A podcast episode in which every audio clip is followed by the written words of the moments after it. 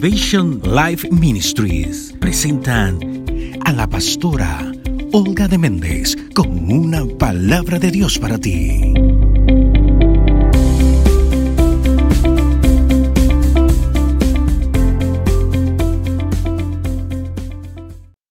Buenos días, buenos días, ¿cómo estás?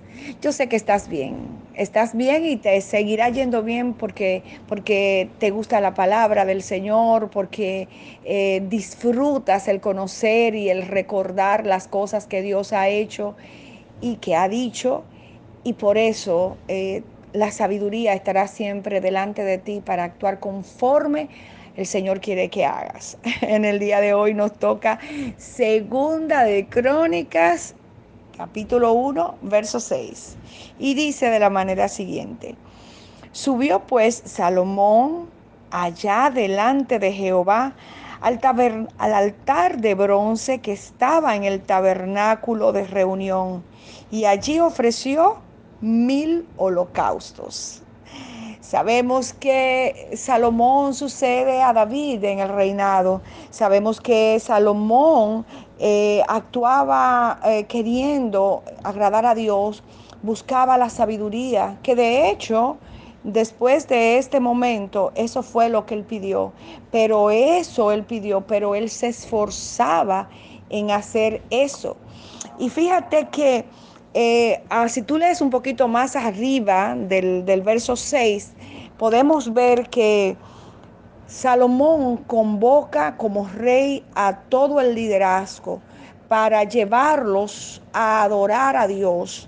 Pero el lugar que él escoge para adorar a Dios no es el lugar que está cerca, no es el lugar que su papá abrió, sino que no vamos a analizar por qué David sacó el arca de donde estaba, de allá de Gabaón, y la, y la llevó a Jerusalén y la puso en tienda. Ese no es el análisis, pero eso fue lo que ocurrió. Había un altar, había el arca donde estaba la presencia de Dios, estaba allí cerquita de, de, Salomón y era cómodo y, era fácil ir ahí y consultar al Señor. Eh, además fue el lugar que su papá, el anterior rey, a quien él sucede, dejó lo que Salomón hizo en este momento a mí me llamó tanto la atención. Se lo comentaba a mi esposo y le decía, wow, realmente este hombre, este Salomón, eh, quiso ir una milla extra, quiso empezar sus, eh, su ministerio, su liderazgo, su reinado honrando, aleluya, a los que le habían antecedido, inclusive a su papá. Él, eh, dice la Biblia, que convocó para ir al lugar alto, ir al lugar donde Moisés, el que sacó el pueblo de Israel, eh, fundó, hizo, constituyó, organizó eh, el tabernáculo de Jehová.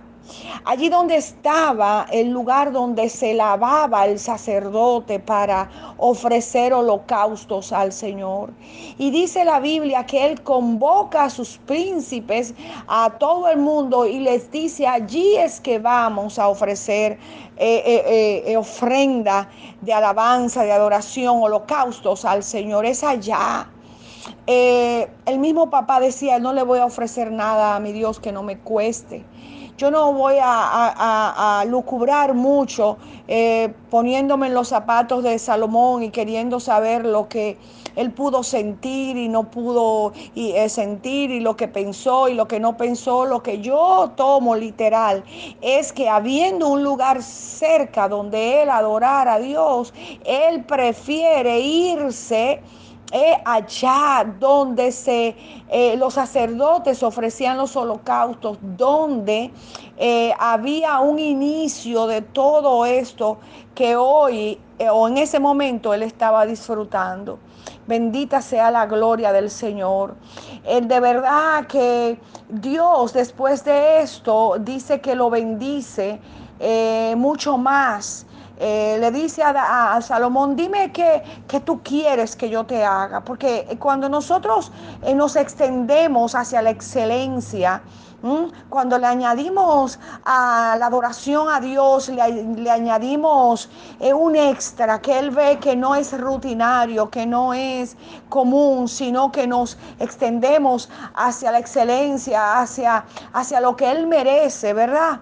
como dice la Biblia, que le demos a Dios la adoración de vida, eh, la adoración que, que, es igual a su trono. Entonces nosotros debemos de ser excelentes, abundantes a la hora de adorar al Señor.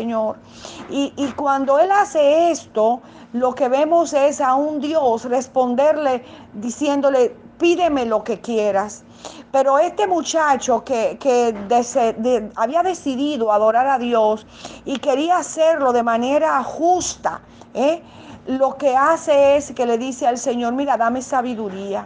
Pero eso era lo que él se estaba esforzando, porque fue una sabia elección, el lugar donde él convocó al pueblo para ir a adorar, a los príncipes, a los que los, ah, le acompañaban en la dirección de este pueblo. Él fue sabio al escoger, pero él quería más y Dios le dijo, sabio serás como no hay ninguno y abundante en toda riqueza, como no ha habido antes ninguno y como no habrá después de ti. Lo que nos enseña a nosotros esa, esta palabra es a honrar, a honrar primeramente a Dios sin escasez ninguna, extendiéndonos eh, para, para, que, para que podamos eh, llegar eh, un poco cerca del trono de Dios, para que Dios se sienta agradado, para que no haya religiosidad que pueda dirigir nuestra comunión con nuestro Padre Celestial. Y también nos enseña a nosotros a honrar las raíces. ¿Cuántas veces decimos ya eso no se usa? Eh, los más simples, esos cánticos de antes, eh, esta forma de adorar y, y de honrar al Señor de los que nos antecedieron en esta época, que muchos de nosotros diseñamos y señalamos como aburrido, como sin embargo, eh, sin embargo, esos cánticos, ese tipo de oración, esa intercesión de los primeros eh, de esta era, eh, nosotros le debemos a ellos que hoy nosotros somos libres para adorar al Señor, porque fueron de las personas que comenzaron a orar. pidiendo, Señor, haz libre mi nación, haz libre mi nación. Y hoy nosotros estamos experimentando esta bendición. Así es que en esta mañana, en este día, en esta gloriosa tarde, eh, eh, en este momento en que tú estás escuchando este, esta reflexión, eh, honremos, honremos a Dios primeramente, honremos nuestras raíces, no actuemos por amiguismo, por familiaridad, actuemos en una sabiduría justa como es propio para los hijos de Dios como es propio en el mismo Dios. Un abrazo de corazón, gracias por compartir eh, conmigo esta, esta porción de la palabra en el nombre de Jesús. Hasta la próxima, mi hermano. Pastora Olga de Méndez con una palabra de Dios para ti.